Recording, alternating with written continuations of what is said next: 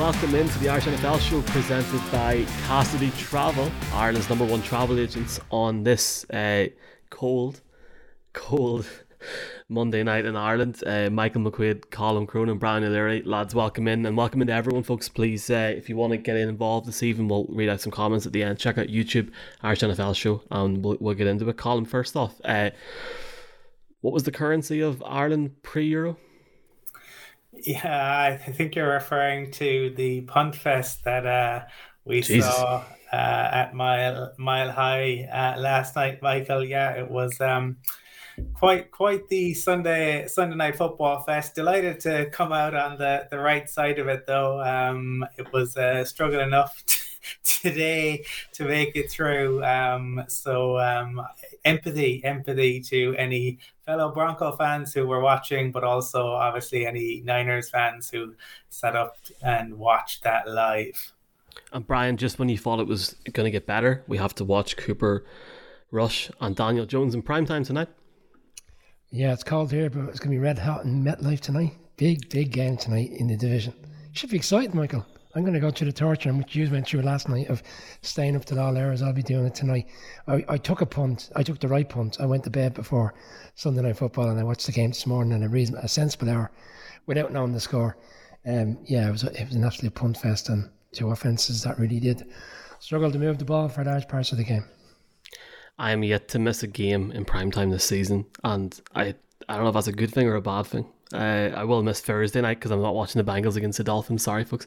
Let's get into it. We'll we'll talk about some games last night, and then we will get into giving our picks for the Giants against the Cowboys. I keep forgetting what game is tonight, but I'm sure it'll well, please God, it's a good, good game for a neutral. Uh, the first game we're going we're to talk about is the Bills against the Dolphins. Now, Colin, from my memory, um, from creating graphics uh, last week, you were the only person to pick the Dolphins. But I think, taking picks aside, it was a, it was a really interesting game because the Bills, for all that they are and for all the hype that we've, and including a lot of us have talked about, they can't run the ball at all properly. The offensive line yesterday um, was interesting to watch, and they couldn't get any more than 19 points with the offense in in in two games where they've had over 70 points scoring. The Dolphins' defense come up big, but uh, a hell of a result for the Dolphins, and they're miles ahead of the Jets and the Patriots. Those two teams, yeah. Uh, I mean, look, the for me, a, number of things stand out in relation to this. Firstly, Mike McDaniel's doing a heck of a job there in Miami. Does not look like a rookie head coach, and he has his team prepared, and they they go out um, and they play tough. And in terms of the speed and, and the concepts that he has created, they are fantastic to watch. To me, look, the, the Bills, the Bills will be fine. Um, they they were missing, remember, basically their their entire starting uh, secondary last night. Obviously, um, Micah Hyde is out for the, the season, but they will get other players back. Uh, they were missing um, a, a, number of players, and by the end, in terms of uh, the way in which that stadium is set up, so only the the road teams uh, sideline is in the sunshine, uh, which is a distinct advantage in, in September. Uh, but the you know this was the game they the Bills put it all on Josh Allen. I think I saw he had 63 passing attempts and then the rushing attempts it, it was going to catch up with them. Yeah, you're Michael. They do have to get better, certainly at uh, running the ball. That that is a piece, but they they were somewhat depleted, and they ran into one of the best teams in the AFC. Certainly, currently the um, the Dolphins are very very hot, and that pass to me, the Tua pass to, to Waddle uh, was the, the standout, and Tua showing again what he can do um, with a clutch performance in the, the fourth quarter. I I think both of these teams uh, will Cork certainly could meet later in the the season. Um, obviously, in the like in the regular season they will, but I think uh, uh looking at it right now, you would have to say both of these teams look like they will be playing uh, meaningful football in January. Uh, Brian, I've seen some Bills fans give out today that it was too hot in Miami when I'm nicking a quote from a different broadcaster, but you know they were all partying for Tua days, for Friday and Saturday. There wasn't an issue, and then suddenly last night there was an issue. Um, Should two have been in the field in the third quarter? I think I think that's definitely a talking point to have because the man looked like he was cowed. He was brown bread, as we say, at one point in the second quarter, and I just don't understand how he was allowed back into that game. And I know there's going to be an investigation and stuff, but for the whole, I'll not start naming names, but there was a brigade on a brigade on social media last night at about 8 p.m. Ireland that were starting to give out, going, "Oh no, it was a back injury. It was about like I've watched the play twenty times now. It wasn't his back. No way was it his back. I, I just was stunned yeah, how he just came back out again. I agree with you, Michael. It did look like he was coming back. So you see players go off with concussions and they go into the blue tent and then it's obviously declared they're not coming back into the game. But when they go off, they look perfect. They look perfectly fine within reason. Tua didn't look, look fine. I mean, the guy couldn't stand. Couldn't stand. He looked like uh, one or two of us on a, on a good night out. You know, being uh, carried off the field. And it did look like in a million years he'd be back in, in the game. And then he comes back on and he shows that 45 yard to bomb, sorry, 45 yard bomb to Waddle on a third and 22. So maybe he was concussed because he doesn't seem to show many of those type of balls, you know, throughout the course of his career so far. But look, that's for another day. I don't really want to take away from a, a great Dolphins performance. Colin touched on, you know, the home field advantage, and you're talking about the Bills fans being there since Friday and look like they're having a great weekend. Dolphins have won eight home games in a row now. Ten of the last eleven home games they've won. It's clearly a factor going down to play in the heat, in particular around September, October. It just seems can't handle it. I felt the Bills did handle it. If you look at like you look at Allen's numbers yesterday in particular 15 and 17 150 yards for two touchdowns early on in the game. He was literally lights out for large part of the first game. He, he ran for over 40 40 yards. He ends up at 400 yards but yet they only scored 19 points. I did feel that i did feel he was struggling slightly towards the back end of the game. I didn't put it down to the heat. I actually put it down to the felt that he had a difficult day. Offensive line he touched on wasn't was struggling.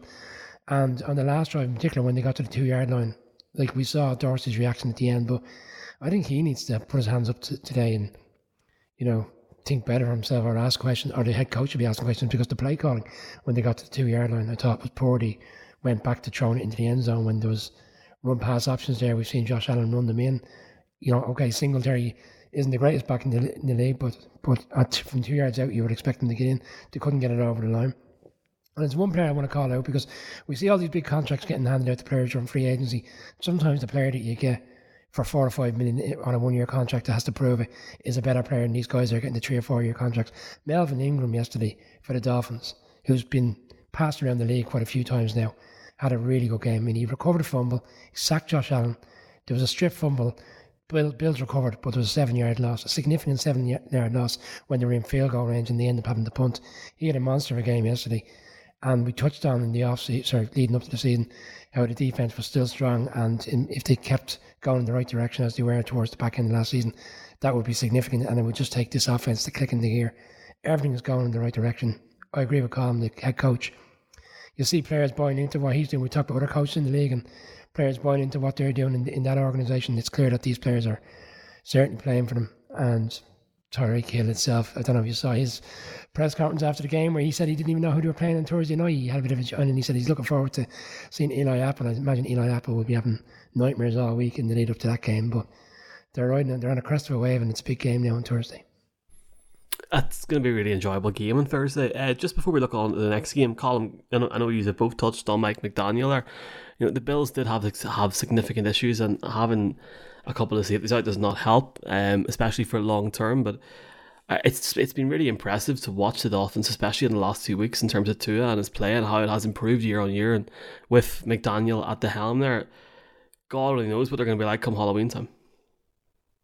Well, as we're seeing though, Michael, across the league, you know, injuries can very quickly catch up with you. Um, but yeah, look, Mike McDaniel, eh, when you hear some of his former players talk about him and the way in which he loves football and the way in which he goes out of his way to help players to fulfill their potential to make the best of themselves everything he does is about uh, about that. And players i think re- respond uh, to to him and to that sort uh, of coaching. And we're, we're seeing it thus far. There's going to be some bumps on the, the road. They're not going to go, I think, uh, like their 72 uh, colleagues unbeaten throughout the, the season. And we'll need to see how they respond to adversity. Um, but certainly in the comebacks uh, that they have shown thus far, that's the sort of kind of clutch performances that you want to see in the fourth quarter. And I have been, you know, he's lived up to the billing. Uh, he kind of exploded really onto the scene last year, started doing the kind of press conferences and, and really going in front of the camera, and people were talking about him in relation to that. And there was a lot of excitement when he moved across about what it might mean. And through the first three weeks, but we're only 17% of the way through the season. But through the first three weeks, very, very impressive. On the Monday Night Football review podcast last week, Brian, I was saying to Mark that if the Bills go past week six, they'll go unbeaten. And I really, really believe that. And it's ironic that they then lost their last game. Have you any have you anything to add before we before we move on to the Jags game? No, it, it's funny you should say that, Michael, because I did listen to two podcasts last week and they had that conversation. That was one of the key thoughts, uh, key conversations on the show, and it was um, would they go unbeaten? And the two games in which people felt they would be in danger of losing would be actually this weekend, um, having to play the, having to play the Ravens. Yeah, they play the Ravens this weekend, and then they have to play Kansas City again. And they, once they always play the Chiefs close, those games can go either way. So they were the two games that were earmarked as potential losses, and yeah, the Dolphins have beaten them. I'm not surprised. I, I, did pick the Bills, but I was surprised at the start of the season when we did our previous show. I, I picked Mac, I picked Daniel McDonald to be the coach of the year, and I felt that the Bills would win the division, but the, the Dolphins would run them close. I still I still stand by that. I still think the Bills in the end, like Colin was right, the Bills will will refocus and re-energize and come again. But uh, the Dolphins are definitely going in the right direction. And you're, the irony of people suggesting games where they will lose when the reality is they've already been beaten, and that conversation goes away very quickly. Well, the Bills uh, have got beaten. The Dolphins are the only remaining team in the AFC at 3 and 0. Let's see what happens. Let's bookmark this conversation and come back to it uh, maybe the week after Crimbo. Uh, right, Jaguars Chargers. The Jacksonville Jaguars went into LA and put, put a marker down on a Chargers team that didn't show up, Colin. Uh, the, the thing about it is, it, it goes into the whole discussion around Justin Herbert and um, his injury. It was a game time decision. How much of an impact did Justin Herbert have? Do you think in in making that decision on saying I'm going to play? I they should have just sat him for a week. What is the benefit in bringing him on? But in terms of the of the West yesterday, Chargers lost, Raiders lost, Chiefs lost, Broncos just about won. So you know it would have made more sense for them to sit him. But the fact of the matter is, he had nearly 300 yards passing with one pass touchdown, even when he's injured. Which and he had, I think it was two plays that just looked unbelievable where he got the ball far down the field.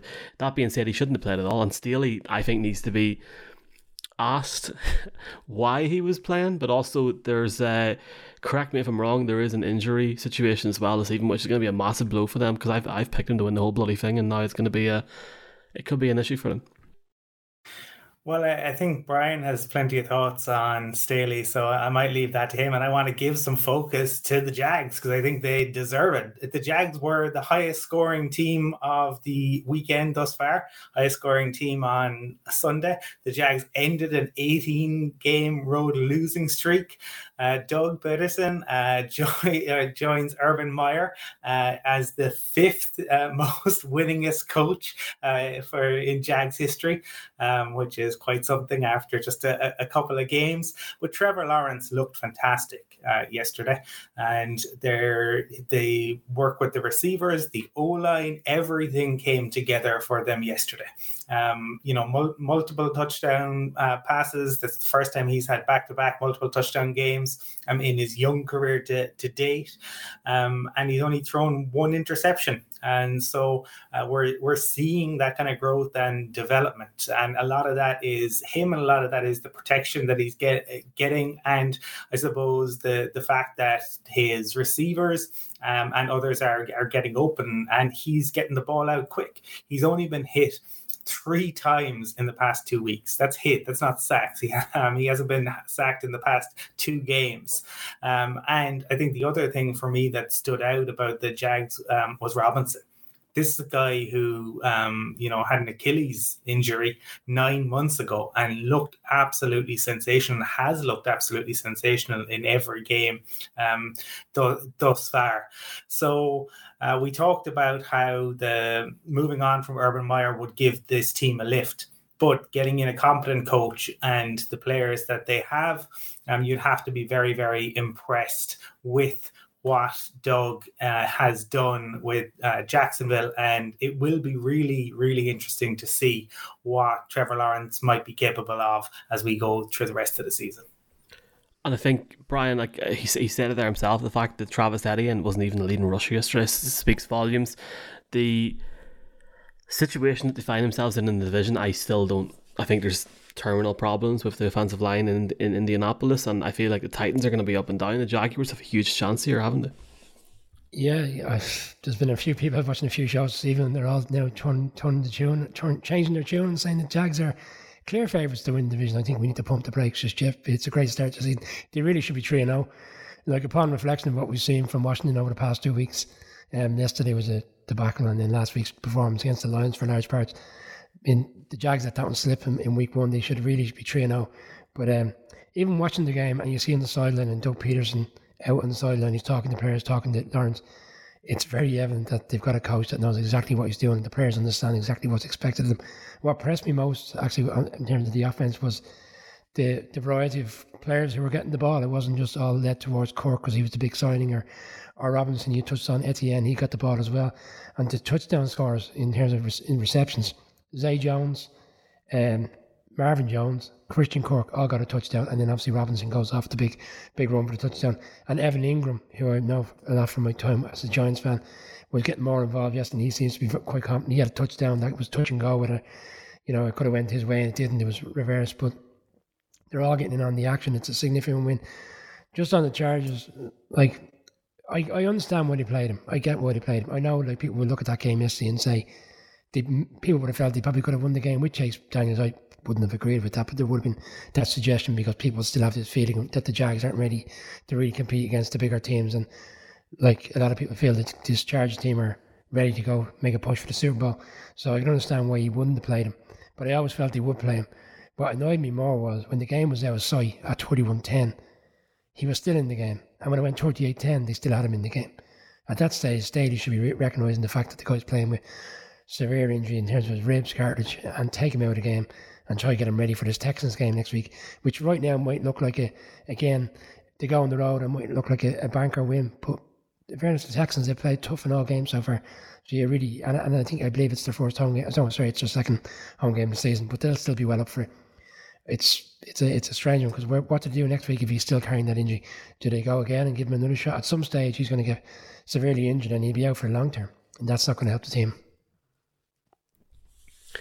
Yeah, and I know it's it's sort of funny to sit here now and, in spite and say it, but if I feel if Staley had a DeLorean and he would have seen that two other teams in his division lost yesterday, Herbert wouldn't even have suited up yesterday. I mean, I think that's the situation. I, I couldn't believe he was playing, and I thought the fact that it was kept off and kept off and kept off, and you could see in the first quarter there was it was so static that there was times where it worked, there was times where it wasn't, and he just wasn't up to his hundred uh, percent for for three and a half quarters in Kansas City, the Chargers were excellent. It shows you how much they need Justin Herbert. And uh, Rashawn Slater now being out is a massive, massive loss for them. And I feel like it's going to be a, a massive, massive massive uphill battle. But that being said, if you told me how the AFC West was going now, I would have laughed at you. So who knows what's going to happen in this division going forward? And I guess it's uh, it's anyone's guess. But I have no doubts or concerns about Justin Herbert. I just I'm concerned as to who let him play, who thought it was a good idea, and who actually thought, well, let let's give him.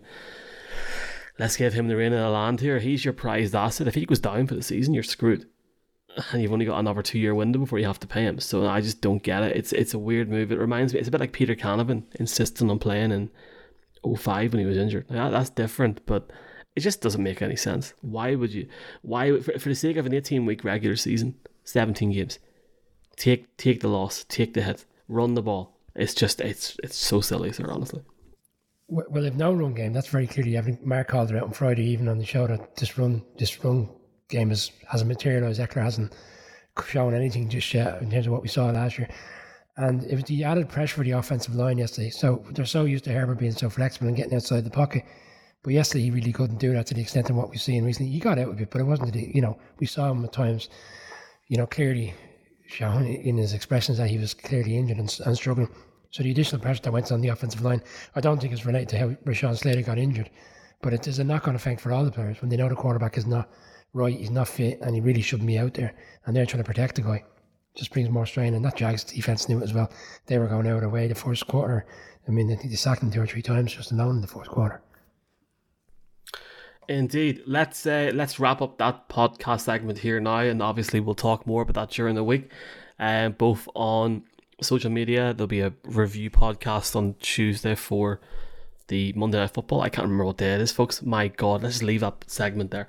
Um, the Colts against the Chiefs. I am not giving Brian the satisfaction for picking the Colts because he picked the Washington football team or whatever they're called this week to beat the Eagles. So while I will say well done, Jesus Christ, man. Uh, we'll talk about that towards the end of the show. Any anywho, um, Colin,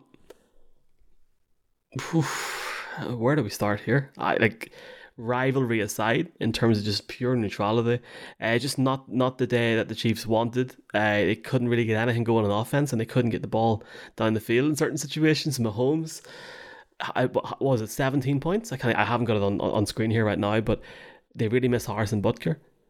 The Colts defense came to play, but the thing that is letting that Colts team down massively, and fair play to the Colts for getting the win, it's the Frank, Frank Reich offense with that offensive line. That offensive line is shocking. How long has Matt Ryan got before it just destroys him and destroys his time? And he's got, I say he's got about three weeks because it's a matter of time until he goes down. I was stunned that they found a way to win that game because of that offensive line. I there was a bit more of a of a push from Ryan, and you could see it in that last play. Was it seventy six yards where the guy Woods had a touchdown? But the reality is, on the basis of the four quarters, they should have lost that game by 10, 20, 25 points, and they didn't because the Chiefs couldn't finish the dinner, and it's a like it's a really really poor result for them. Yeah, and, and I will put my hands up. I this is probably the most surprising result of the entire weekend for me. I, I talked about it on the preview show, the way in which um, Patrick Mahomes has played against Gus Bradley's defense in the past, the way in which Patrick Mahomes has played in domes in the past. It was all set up. I I doubted Frank Reich, I doubted Gus Bradley, and they proved um, me wrong this is, I suppose, it shows that you know if things start to go wrong, um, it this league it's it's built around parity. We've talked about this time and time again, and Stephen Holder was talking to today about the fact that it's it's parity on steroids this year. We've had 47 games thus far in the, the league to date. 18 of those, so 40 nearly 40% of games have been decided by a field goal or less right? That is insanity when you consider it. So that is the type of fine margins, and that's where people need to think about that. I suppose a lot of these games are, are almost coin flip games, and, and for the the Chiefs.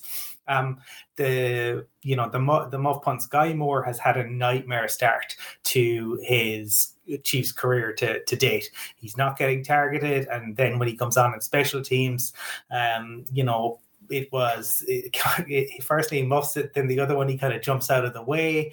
Um, and Kel- Kelce came out and apologized afterwards. Yeah, the Harrison Butker issue. There were issues that Mahomes arguing with the enemy. Um, we saw Shady talking about that today. So yeah, certainly a, a day to forget for the the Chiefs. Um, they need to go away and, and, regroup. But kudos to the the Colts in terms of sticking in there. Um, Matt Ryan had talked about how he went around to the team and kind of tried to give them a pep talk this week, and they they hung tough. And especially Michael, when yeah, the, the, that O line at times it looked like they had five turnstiles out there because he was just there and they were they were coming at him from from all angles. But he he hung tough, and despite um, giving the ball away early on, they they come back to to get the win. Brian, it seems like if that game was an Arrowhead, it would have been, or or whatever it's called now, is it GEHA? And um, it would have been seventy to ten. Genuinely, mm-hmm. I feel like it was just the, the, defense, the home crowd factor, Jim Irsay screaming, as Colin mentioned there, the propaganda from NFL accounts at three o'clock our time with Matt Ryan pumping him up, and just a weird game. And it, Skyy Moore, um, let's just say if he was playing for Man United and he was a 19 year old and Sir Alex Ferguson was managing, he may not see the field again. The thing that was sad, like, and Colin mentioned it there as well, the Bieniemy situation was strange. The way that he looked at Mahomes and the way Mahomes went back to him as well, it was, I'm not saying ding ding ding situation, but I'm very much looking forward to the next difficult game that the Chiefs have to see if we can hopefully get round to. Well, that's difficult games going to come very quickly. Sunday night football against the Bucs, or, or a game to get yourself back well, on track. Uh, well, I mean, okay, defense, okay, defense, but like we're two years removed. I mean, as long as they can score more than twelve points on Sunday night, they'll be grand. Yeah, I mean, are, are we really? Yeah, well, that's true. Gonna, yeah, yeah. I um, mean, Jesus. I don't take any glory in picking the Colts in this game because they didn't do ever didn't do, with the exception of the last drive, they didn't do anything in this game to deserve to win. Um, I, I, did feel that the defense. I thought the intensity of the hits yesterday across the league was kind of notched up a bit. You can see that these teams were coming to play. It's like we really got to get our act together. This was one of the teams in which I said desperate teams get desperate wins, and this is what it was. It was a desperate win. Like they gave 14 points away on turnovers by Matt Ryan. And fairness to Matt Ryan, he, he even tried to break out of the pocket, you know, to, to run. The poor man can't run anymore. Unfortunately, he got he got caught from behind and he fumbled, and they took 14 points. But it was it was a game of missed opportunities for the Chiefs. I mean, Kelce. I don't know how he didn't catch a second touchdown. The, the sun got in his eyes for one of them. There was another at the other side of the end zone which he dropped. There was the one which looked like he may have gone in for touchdown that wasn't really uh, challenged or, or reviewed. Just everything that could go wrong offensively yesterday did go wrong, and then obviously they're settling for field goals, and then they're missing field goals because they don't have their proper kicker in. And it's just it was a strange one. Just didn't seem to. They never looked comfortable throughout the course of the game, and like any game in the NFL, you leave a team hanging around. And then, he, like, fairness to Matt Ryan, he has the experience. He has done it before. 76 yards of 16 plays to win the game. Bearing in mind, one of them was a late hit as well. So they got a nice complimentary 15 yards from it, which, which certainly helped to put them in with an opportunity to win the game. As for the argument at halftime, I, I probably sound like I'm always talking about siding with Mahomes, but I really am on this one because they had 16 seconds. They've got one timeout and they're at the 47 yard line. And they're like, they essentially need, okay, the, the kicker is not having the best of days, but essentially need probably about 15, 16 yards to get into field goal range. Who is arguably one of the best uh, quarterbacks in the league, and your your coordinator. And this is what I struggle because everybody says Andy Reid is the one that calls all the plays, but yet the offensive coordinator and the, and the quarterback are the ones having the argument on the sideline. Why does he allow the clock to? He, I, think I think the quote was, "We're fine here." Well, in the end, they lost by three points, and that three three points are an opportunity to kick a field goal there was significant. So I, I do agree with Mahomes. I think they should have been a bit more aggressive because the way the Colts were playing that stage, they could they had a chance to put the game away. Okay, uh, let's jump from the Chiefs to. Oh, okay. Let Let's talk about the Broncos game. I literally I thought I seen something else. Uh, do we want to talk about this game? I mean, this game was absolute shite.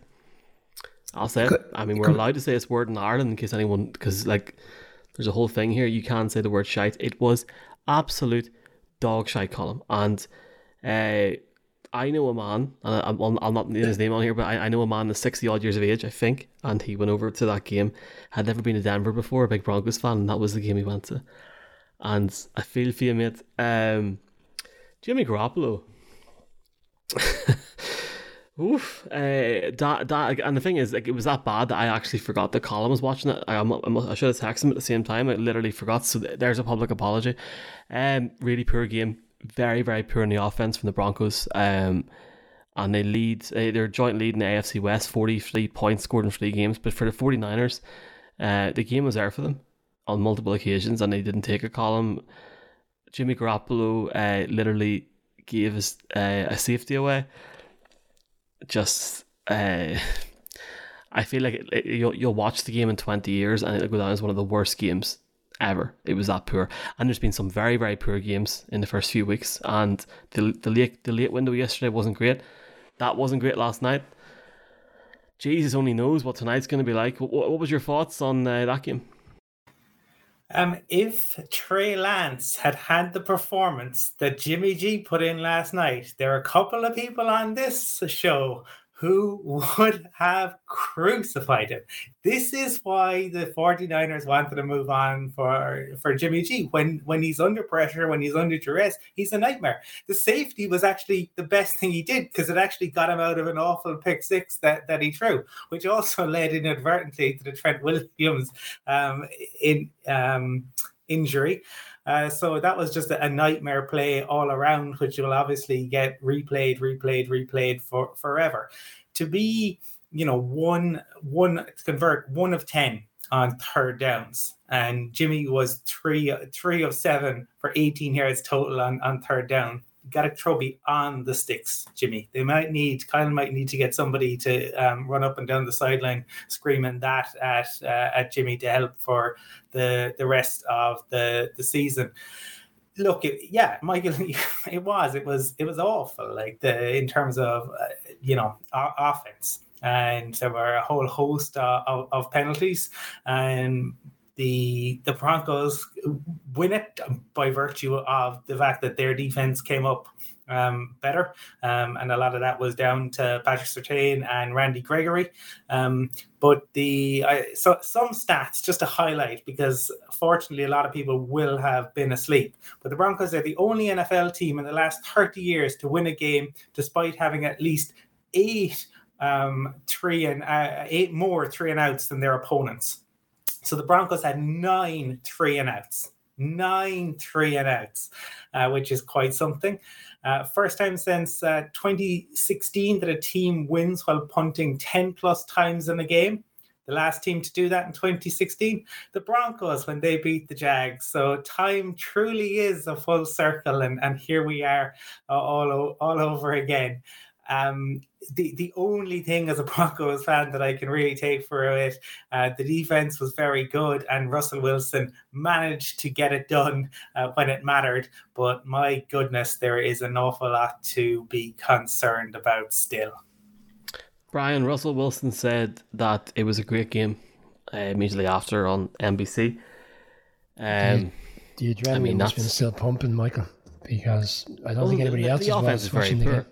Yeah, it's... like J- Jerry, Jerry Jeudy's nowhere to be seen, but but but but also the Niners. Um, I stand by saying that the Niners have a better chance of winning the Super Bowl this season with Jimmy Garoppolo, quarterback, and Trey Lance in the current situation. But Jesus, they're poor. But then again, Brian, the NFC is complete rubbish in comparison to the AFC. So you never know. Yeah, I still think they have a fair crack. We can't we can't home in on one game throughout the course of a season to whether a team's going to have a really successful season. The Niners, to me, had this game all night long and they threw it away. They where every you have all the punts that they had, like both teams obviously couldn't move the ball, but when the majority of the game, the Niners, when they started the ball, in terms of where they were starting field coverage, was nearly at the 45 50 numerous times. So you're talking about 20 yards, give or take, on a drive to get into field goal range, and they couldn't. And they could, and then they need, like, it's like any game. We spoke about there with the, with the coach. You leave a team hanging around, no matter how poorly they play, it only takes one drive at the end. And fortunately for the Broncos, they managed to get a drive when, when they didn't. I'm I'm concerned about Russell Wilson to be honest slightly because I, just I don't know how you feel about this, but he doesn't seem to for me have the legs that he had in terms of getting out of pocket as quickly as he did. Maybe that's because of years of having a, a struggling offensive line that it's catching up on him. Um, I thought the Broncos' offensive line last night was. I, am undecided. I, I said to Colin on a text about the game, I said I was undecided whether it was 49ers defense that we all love and know that are so good that they were so strong last night, or just the Broncos offensive line was so bad, but they just got exploited so many times. And Russell Wilson, I felt struggled. But look, I picked the Broncos because I felt that they would just about have enough to get over the line in this game. And they did. And I know you talked about the six year old Broncos fan that went over first time. He's still coming home with a victory. And I'm sure the last five minutes will have been made his night in the end. But it was, yeah, it was a long night for both sets of sports to watch that game. Yeah, and I feel like it would be a disservice to anybody listening to this if we continue to talk about it. To be honest with you, let's uh, let's cut that segment off and jump into the next one. Um, the Packers at the Bucs, another classic. Tom Brady scoring his third passing touchdown of the season in week three, albeit 271 yards because all he done was throw it to Brate all night. Um, Russell Gage as well, to be fair. Aaron Rodgers um, finally starting to get Romeo Doubs. I actually had to Google last night at one point to see if Christian Watson was, was active, uh, Colin, but I mean, th- this game was forgettable to say the least. I mean, th- this game should have been in the early window. Uh, because it was that bad. It was actually shocking. Like I, there was a reason why it wasn't in red zone for most of the night. Personally, I feel bad for the the early window games because they they get an unfair rep uh, a, a, lot of the time. It's just that I think so much uh, gets lost uh, in there. No, this this wasn't uh, a, a, particularly good game, especially against you know two of the the stellar QBs of their generations different, you know, for different reasons, missing um, wide re- wide receivers. I want. Um, I think you know both both will be there or thereabouts. I think come the the end of the season. I think the the Packers receivers you're beginning to see maybe some green shoots of life, and the Bucs should be getting uh, players back. Um, we talked about it on the preview show. Um, called, you know, in terms of the the Cole Beasley piece, point Godwin is there. Maybe he'll be complimentary, but what he brings is so different. And I think they really miss Godwin um, in the slot because he's so important for what they do. Um, Lenny, eh, they're still struggling. They're they're feeding him and feeding him, but like they're they're really struggling to get to get it going in the way that their um, run game has gotten going before. So. I, I imagine both of these teams are going to want to you know move on from from this game. The Bucs obviously to get back on track. Packers will just be pleased to have gotten a, a win gotten more reps for their young receivers and hope that there are better days ahead. Brian i texted my ceo this last night so i'll ask you this. Will tom brady make it to munich? Absolutely. He may not okay. play very well before he gets there, but he'll be there, and he's probably fortunate that he's going to be playing a team that I said we'll win nine games in Seattle Seahawks. But um, oh no, no, no, no, no. Are you no, concerned no. about his uh, his mental state, Michael? No, well, no, I, I, I, I, don't, I don't, I don't think that's fair. I just there was a time in the fourth quarter yesterday when he was sacked. And look, granted, the, yeah. the defenses were great yesterday to watch. And if you like defensive football, some of those games or special teams, you, you would have loved some of those games. I don't think he's got the love for it anymore, and it's quite clear on press conferences, the way that he looks when he's playing. I just, it's clear this is his last year, and I was just like, I was joking with um, a few people on like WhatsApps and stuff, but I don't know. Will Brady make it to Munich? Will Brady take a week off? Do I not be surprised. Yeah, I'm just, I'm just putting it out. I'm just putting it out there. Do not be surprised if Tom Brady um, finds a way to have that week off because he's not allowed to go over the over the uh, the pond. It's all very very confusing because we spoke about it in our preseason stuff around the fact that he went off for those ten days. He then was last week. It was announced that from now on he would have Wednesdays off, and they put that down to wear and tear in his age. But then last Wednesday he did he did option. You know, it's optional, so he shows up last Wednesday because he needs to try to get I suppose Cole Beasley and others involved in terms of getting ready for the game. And the reality is, is without the players, there's too many good players missing in that team. Whether Brady's on 100% or not, like when you're missing Godwin, Evans, Julio Jones comes in, makes an impact week one. He's gone again. He's gone back on injury because he's had he's been plagued with injuries even his time in Tennessee last year. The, the running game is bit like Lenny Fournette's good, but you know the support in the background isn't there. I felt that the pack would win. I know it was a lot close. It was a lot closer than I expected to be honest, because the pack for a long time. We're comfortable. This game really should be now sight. I mean, the first two drives by Rodgers, he's 12 for 13. He's, you know, there's 10 plays in the first drive, there's 12 on the second. There's two touchdowns. and then if you, if you the next drive, the next drive, they fumble in the red zone. Um, Aaron Jones fumbles at the two yard line. And if that goes in at 21 3, you can forget about it. Um, they came back and then even the play calling at the end, I mean, they let the play clock drop down on the touchdown and then, then they don't learn the lesson on the two point play and they get called for that. They have to go back five years. Things aren't just things aren't smooth. They're not going right. It's it's you could say it's a bit of a transition into a, a new head coach as well, and it'd be interesting to see how they react to the defeat this weekend when they play the Chiefs because the Chiefs are in the same position, having to rebound off a, a difficult loss. Some seriously dodgy calls and play calls and timings over the last three weeks, and last night was no different at the end of the game. Um, interesting to watch. What is the what's the next game to look at here, gents? Uh, are, are we going to talk about the Eagles at some point tonight and the fact that they're the best team in the NFC, or we're going to wait to the end, or what? What's the plan here? Uh, right, Ravens. Oh, jeez. Right. Okay. Um, you do the Eagles now, Michael, if you want. I'm joking. I'm joking. Uh, can I can I just say for the Pats fans listen to this and like let's let's just call it out. I've, there's been reviews. Thankfully, lots of good reviews in this podcast. We were left a review a few weeks ago saying that we were biased against the Patriots. I'm not biased against the Patriots. The Patriots uh, had a dynasty, and their coach is the greatest of all time. But the current situation they find themselves in is not a favourable one in their division, and I I want to pick the Patriots for a game. However, I can't remember who they're playing in week four. Colin, do you know who they're playing off on week four?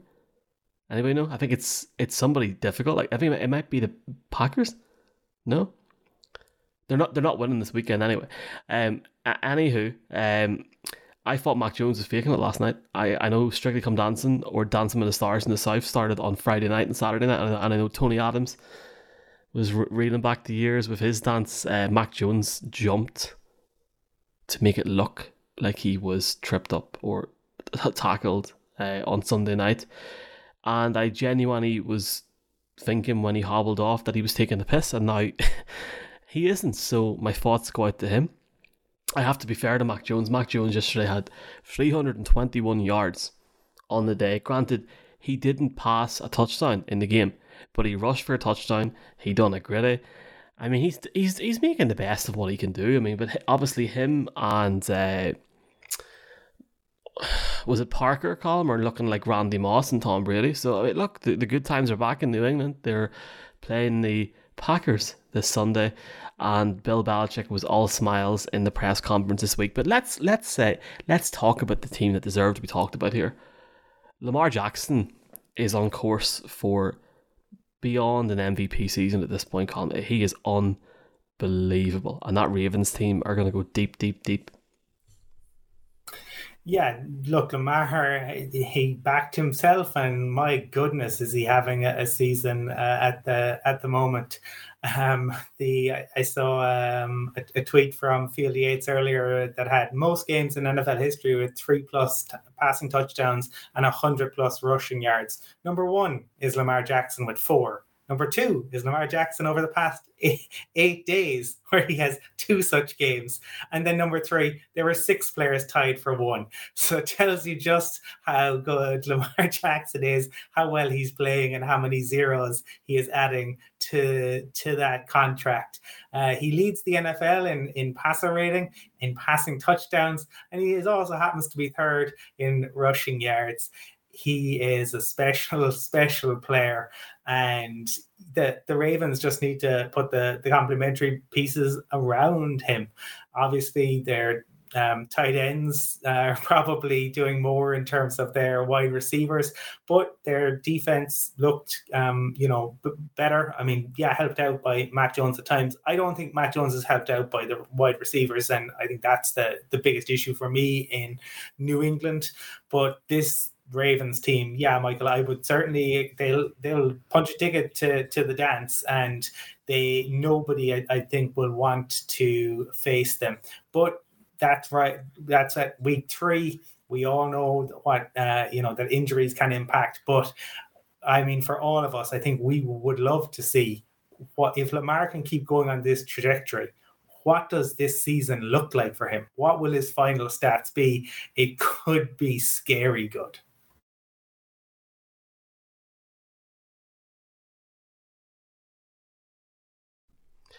Okay. Sorry, Sorry, no, no, it's fine. I mean, and I, I don't, don't apologize to me. Apologize to people on the podcast wondering why has nobody been talking for the last? It's all. I'm, I'm left speechless by this Ravens performance. Ah, no, look, I thought you were going to say you were left speechless by the Mac Jones gritty and the fact that Mark's not on this broadcast tonight, and that could be the reason why. Because again, I mean, I was hounded for talking in a certain way about Mac Jones in the preseason, I, I, and Mark went bananas, and it's week three, and I, mean, I feel Patriots fans.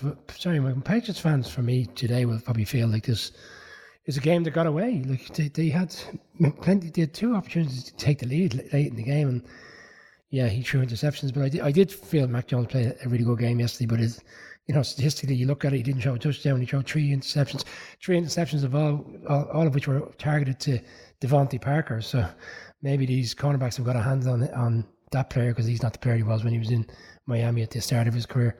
And Page just played played them tough. I thought he would, but Lamar is Lamar, and the Ravens pulled away. I, I would actually be a little bit more cautious around this Ravens defense. I'm not overwhelmed by how well they've played so far. We saw what happened last week in the, the fourth quarter, and I thought for large parts yesterday they were run ragged by a Patriots offense that, by, by and large, is not one of the best in the league. So I think there's tougher days ahead for this Ravens team. And I just I was actually checking is a week next weekend. It's the Bills and the Bills and Ravens this weekend. I mean, there's, yeah, what a what a game, and that's an yeah. the early window.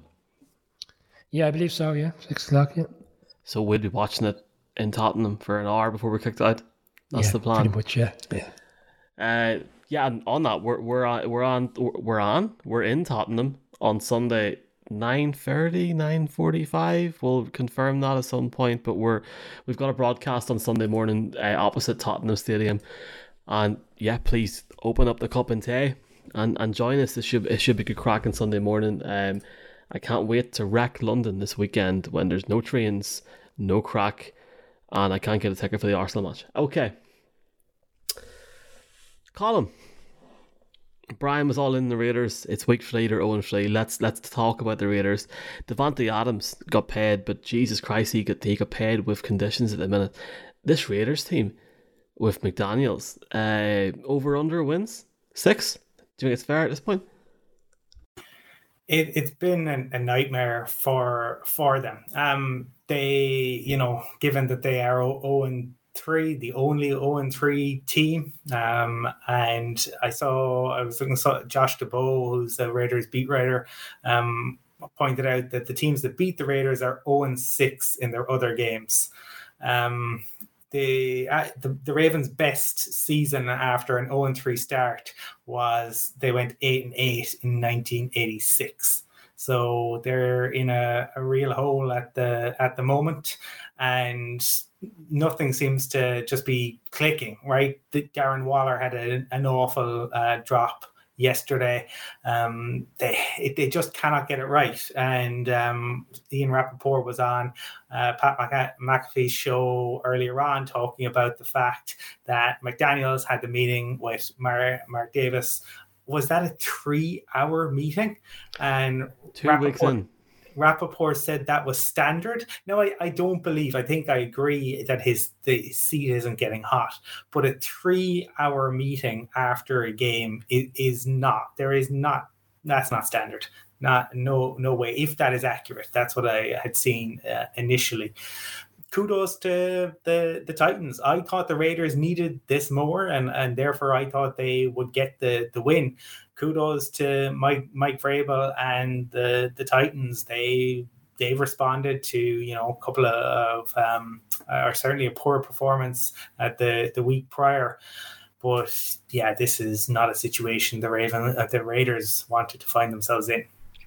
Brian, can the Raiders turn it around? Because any Raiders fan is listening to this and will probably unsubscribe now from this podcast because I've been so down on them. I will say, well, Michael, um, the Broncos can't play offensive football at the minute. Their defense is getting them to win games. The Chargers are on and off like a switch, and the Chiefs weren't weren't that convincing yesterday. So, you know, they're, they're, they've still got loads of divisional games. There's, there's a lot of time left. Can they turn it around though? Because it, seems very.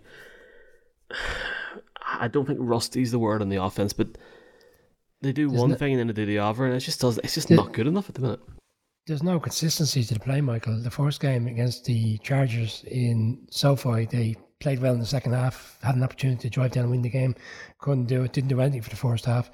Last week they played very well in the first half, only scored three points in the second half. Yesterday they scored, they were down 24 10 at half time and essentially didn't show up for the first half, apart from the exception that one drive when Davante Adams gets a touchdown. And then the second half to come back, you know, late on with it with a it looked like they were going to come back. I mean, they had the opportunity to tie the game at the end with the two points, but the big players aren't doing for him. Like Colin's touched on Waller, he had, you know, he had so many drops yesterday, and one in particular in the end zone. Davante Adams is getting double teamed for large parts of the games. They need to find a way to, to, to get that resolved because the Packers were able to use him to their advantage when he was double teamed last year. And yesterday's star for him was uh, Mack Hollins. He had a 48 yard reception, a 60 yard reception. He scores a touchdown at the end.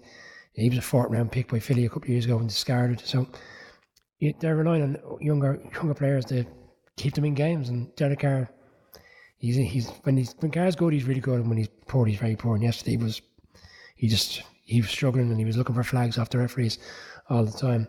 I do think it's still like that's I know it's zero and three and it doesn't look good, but I think next weekend essentially is, is really a make or break a game because it's a divisional game. They're at home to the Broncos. You know, Raiders fans will argue that the Broncos right now can't move the ball. Does that mean that they can withstand the Broncos offense and allow them to potentially put points up on the Broncos defense and win the game? It's it, it'll probably you know end up being a close game, and the division is up and down at the moment. I, I couldn't see a blow. I couldn't see a blowout for either team, Michael. But, oh know. no, I know. I just you know, we know what your pick's going to be, and it's it's it's Monday. I'm joking. I don't believe um, so. Michael, I picked the Broncos last night. Remember? I, and I, I didn't. So I mean, yeah, I'm taking the piss. I was the only one that right. the Broncos. In fact, let's uh, let's let's talk about the Eagles. We haven't really had a chance to talk about the Eagles properly because they were on Monday Night Football last week, and we haven't, as a group, sans Mark, talked about this properly. Colin, uh, I have to give it to you, mate. Whenever you picked the Eagles to go to the Super Bowl in your, in your picks, I thought gone. I've had a really, really rough week. I'll take what this lad's smoking. Give me double whatever he's took, please.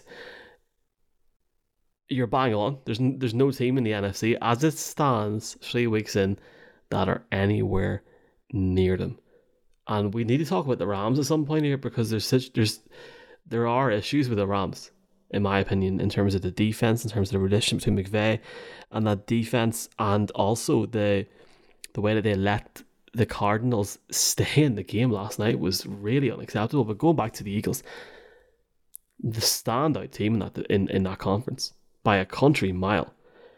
Jalen Hurts Colin is unbelievable. I, I genuinely cannot believe how good they've been for three weeks. Seriously.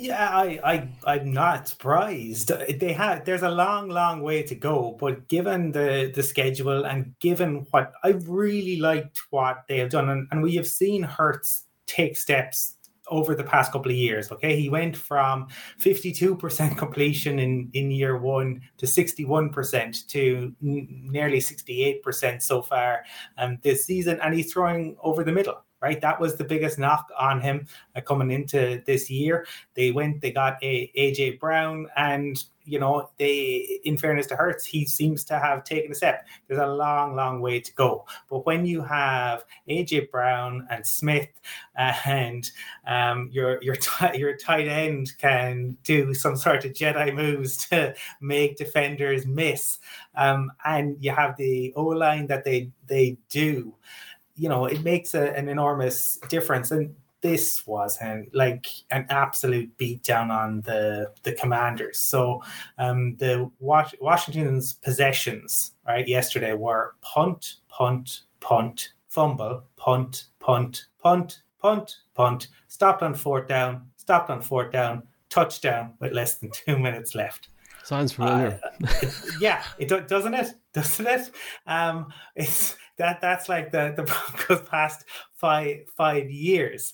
Um, yeah, it was a nightmare for for Carson Wentz.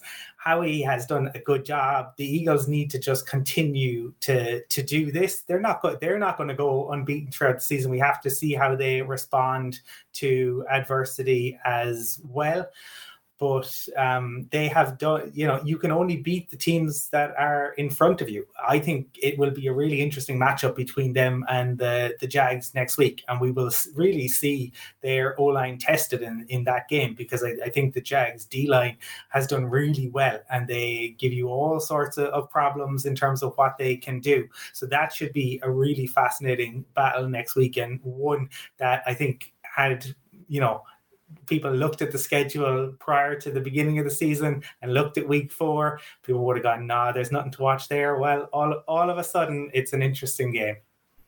Brian, um, I know like me, you've nothing else to be at with your day, and you know you've nothing to be at. So like me, you've googled the schedule for the Eagles. It's hard to see them not winning a lot of games, man, and it it's actually annoying to hear some of these matchups on this show tonight for week four because it seems like in transit we're going to miss a lot of these matchups on Sunday. Like that, that should be a great game, but the Eagles look unbelievable. Yeah, they look they're playing very well offensively. I was quite very disappointed with Washington, having seen all these games throughout the years, um, NFC East games that are usually nip and tuck to the very end, which is what I, I expected didn't materialise. And starting to quickly realise that this Washington team aren't a very good side this year, which was quite surprising because I thought uh, Coach Rivera would at least have them very competitive. Um, Look, we DeVonta Smith yesterday for me was standout player because AJ Brown has been getting so much of the focus since the trade, and you know the tension he's got week one, week two. He showed up yesterday and caught some beautiful balls and touchdown was was fantastic. Um, this weekend will be interesting. It's not so much about the game for me; it's about Doug Pederson as well, going back to uh, his old stomping ground, having won the Super Bowl for the for the Eagles, and how his time ended there to be removed to be fired within what three years of winning the Super Bowl. It doesn't really happen very often, so you'll have an axe to grind, I imagine. And this Jags Colin's alluded to the fact that this game at the start of the season looks like a win-win, but as the season goes on, like every season, games become much more difficult. But the Eagles will certainly fancy their chances, and I wouldn't put them as favourites for the NFC just yet. But I think there is other teams that have on their day can can match them and beat them. But um, they're a team that's learning, and the head coach is young and he's learning. So it'll be interesting when they come up against stronger teams throughout the course of the season.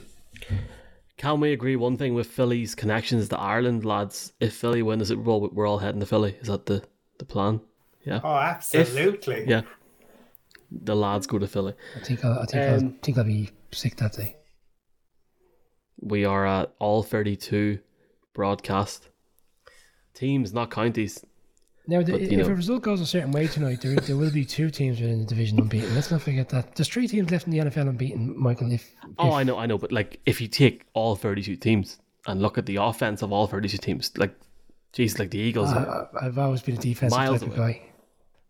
I get my I get my kicks from watching good defense. All right. Well, look, I don't know. Like we, we, we have to look at it in a way where it's you know objective in terms of no team. So I don't know. I, I really Absolutely. have, uh, as a fan of the game, they've been very enjoyable to watch. And there's been some clangers of games so far in a negative way this year. And that game, even against Minnesota last last week when it was a bit of a blowout, to be honest with you, um, their offense is very enjoyable to watch. So let, let, us see what happens. Let's uh, let's jump into a quick fire round. Colin, um, how the hell are the Bears two and one? Please, please tell me because I just don't get it anymore personally. And Davis knows tra- it's all right. They're the trash team, Colin. Remember? They are trash. They they are. Like, how the hell did Davis Mills not win that game yesterday? Like that is. They blew nuts. it. Sorry, Colin. They blew Sorry. it. They, they, well, they did. Well, Davis Mills blew it because he, he showed that you know he's he did not see Roquan Smith. I don't know how you miss a, a player of the size of Roquan Smith, but he did. And look, you, you have to say kudos to to the Bears because they they have got the the two wins. Now they are playing football, you really like yeah, Bear they have the wins, but this is football from a, a different era. They they sit eighth, right, on the fewest completions through the first three games, right? The 2022 Bears have 23 completions through the first three weeks. the next uh, team, in terms of what, uh, like, uh, you have to go back to 1982 the Patriots in 1982 had 16 com- completions at, uh, through the first three games when you consider that. And every other team, right, the other six on the list are all from the 70s. So, and the vast majority of them are from 71, 72, and 73. It's a pity how we haven't got Mark on tonight because he could he could talk about those teams and, and those players. regale, regale us with his with his memories of those teams. And Brian as well, to be fair. I haven't forgot yeah. about that as well. So, so I look.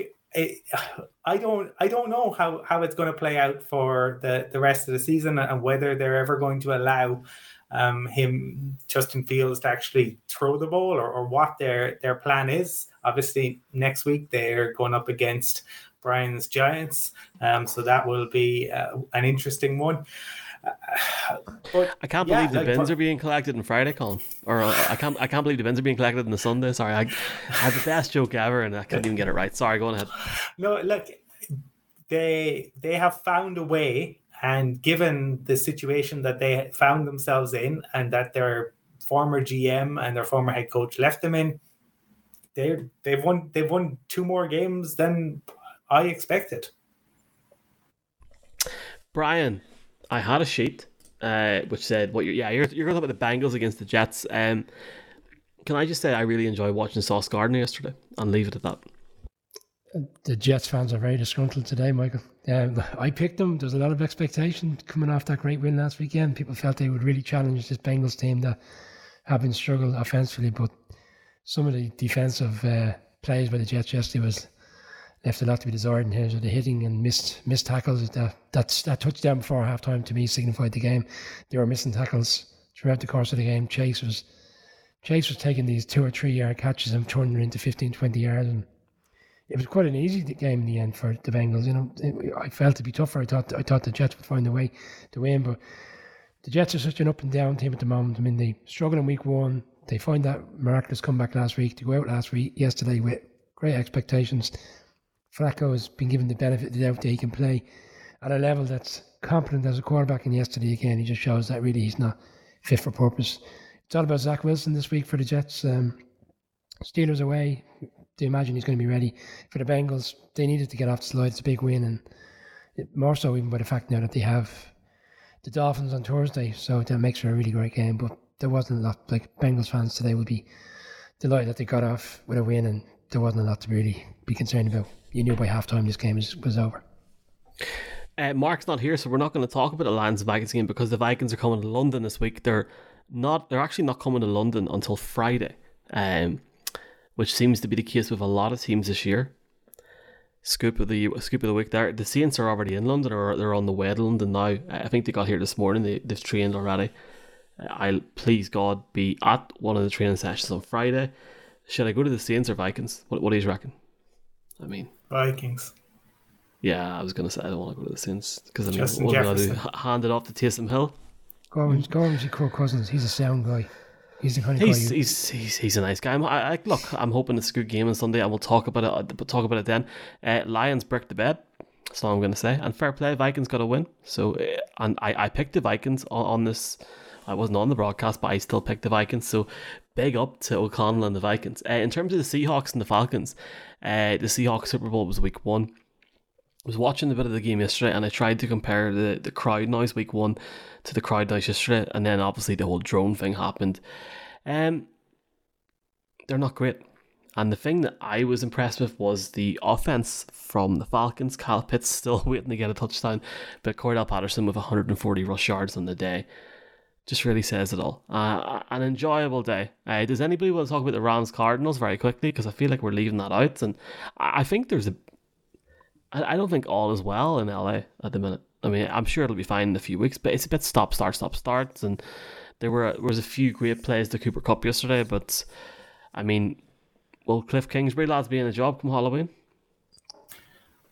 I think they'll they'll keep him purely on the basis that they gave him the the new deal, but whether he's in a whether he's in situ at the end of the season or, or not remains to to be seen. The you know I've seen Cardinals fans talk today about the fact that you look around the league and say see what the Eagles have done in terms of building around their young QB on uh, that rookie contract, and that's where you want to be, and that is not at all where the the Cardinals are.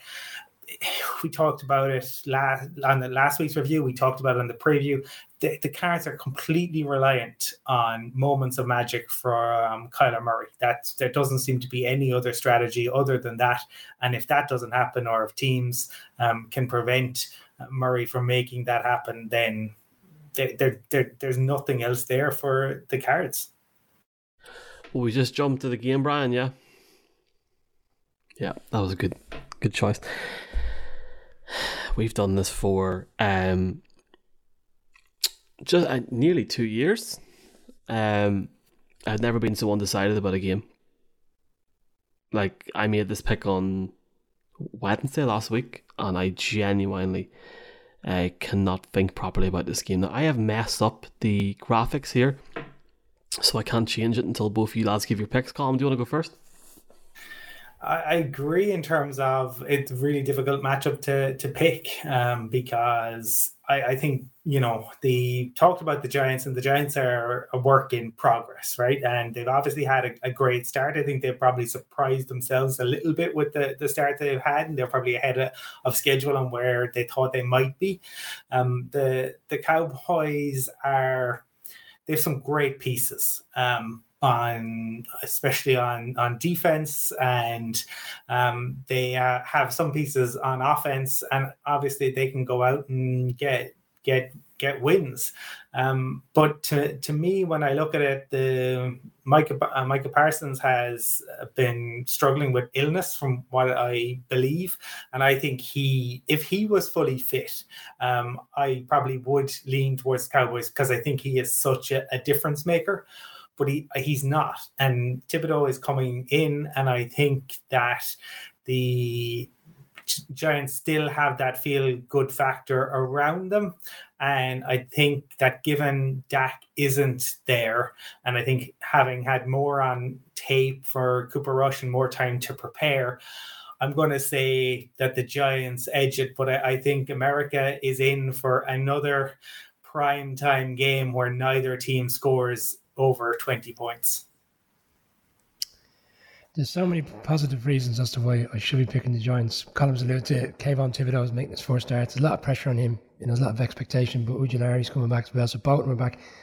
Leonard Williams is out first game he's ever missed in his career from college to the pros. Um, he's a huge loss because when he's there, essentially most of the time they can shut down the run. Zeke Elliott, Hinkinson, Pollard is the player. I think he's a great player. The Cowboys need to feed him more, whether it's receptions or in the backfield. And then the two games in which the Giants have won, I feel that it's masked again an average offense to date this season. Um, they didn't show up in the first half against the Titans, play well towards the back end of the fourth. Last week, similar scenario, took six points off. Good field goal range, uh, sorry, good field position because they got two fumbles off the Panthers, and then they scored one touchdown in the second half.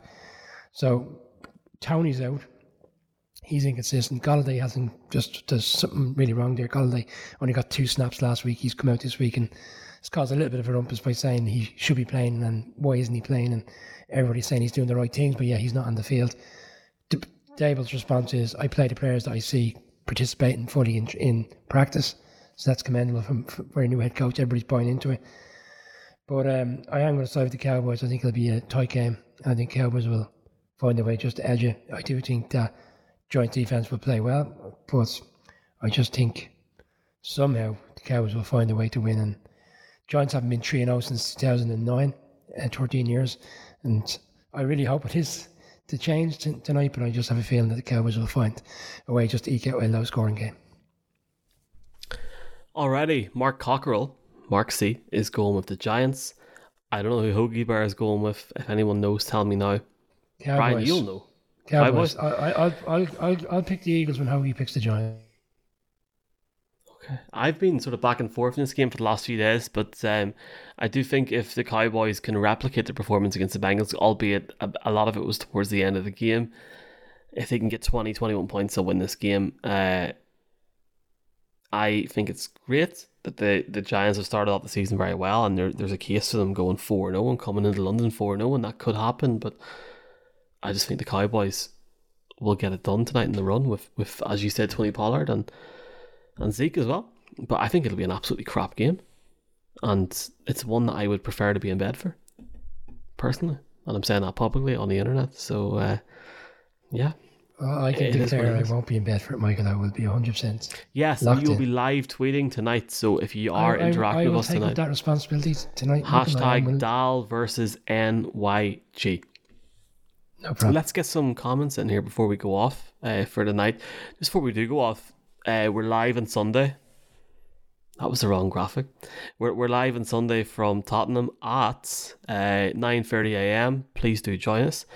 Let's see if we got any questions. Big shout out to Fred, Irish Jets fans, Keith, Tony, L. De Bruyne, um, saying back spasms. Yeah, but too, I get that completely. Mc, McNutty, How did Tua stay in the pitch? That's a very good question. Uh, trying to find a question we can put up here as well. Thanks so much for your comments, folks.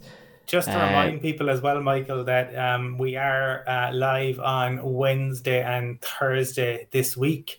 Uh, so we'll be looking for looking ahead to obviously Thursday night game and going a little bit earlier on our weekend preview show, um, given the trip to uh, London, the fact that we will be live on Sunday, we're going to preview that on Thursday. So uh, just to let people know uh, about that. And um, also, I've just seen it confirmed uh, that Jalen Guyton eh, has torn his uh, ACL, so the Chargers are down uh, one of their main kind of deep threats as as well. Um, it couldn't get a whole lot worse for them. I feel. Uh, big thanks to Asterix for the comment. Don't get to catch many streams live, lads. To say fair play for repping the Irish NFL scene. You used to do a class job. Thanks a million. Uh, Right, that's us. Yeah, all good. We're back on Wednesday, Thursday, and Sunday. Until then, enjoy the game. Really, try and enjoy it. Good luck. Much enjoyed.